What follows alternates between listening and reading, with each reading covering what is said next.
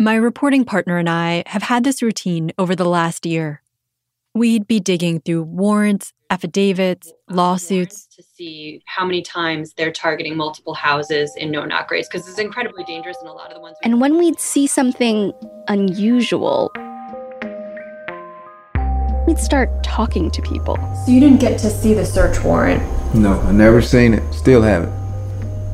I have a copy. Do you want me to read it or do you? Oh, Agreed. This is how we started one of the most exhaustive investigations into the use of no knock warrants in the American justice system. It was such a simple issue break down the door and preserve the evidence.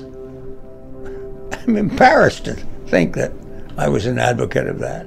You, you believed that they needed to preserve the evidence, Yes, that this was a huge problem for officers across the country. yes. It was knee jerk.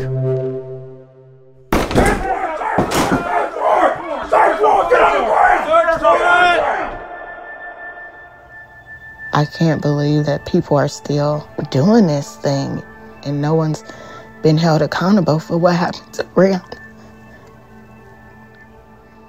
This whole project started because of Breonna Taylor's death.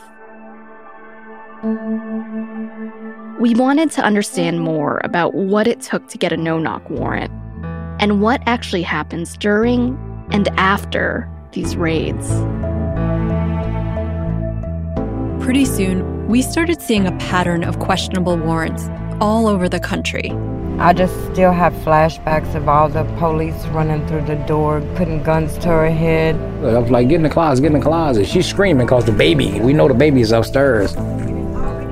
And sometimes we'd pull on a thread that would just keep going.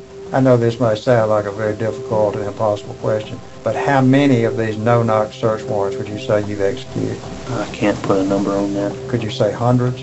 Yeah, I, I think that'd be a fair statement. And they've all been no-knock searches? Correct.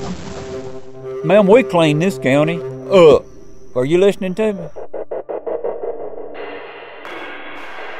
I'm Jenn Abelson.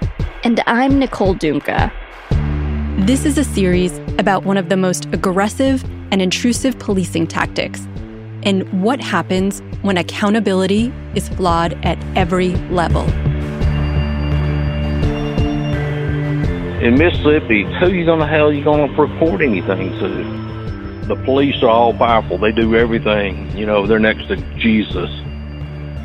Broken Doors launches April 6th. Subscribe to the show wherever you get your podcasts. And learn more right now at washingtonpost.com slash broken doors. Um, so I think we better end this. I don't. I, I'm not comfortable with this.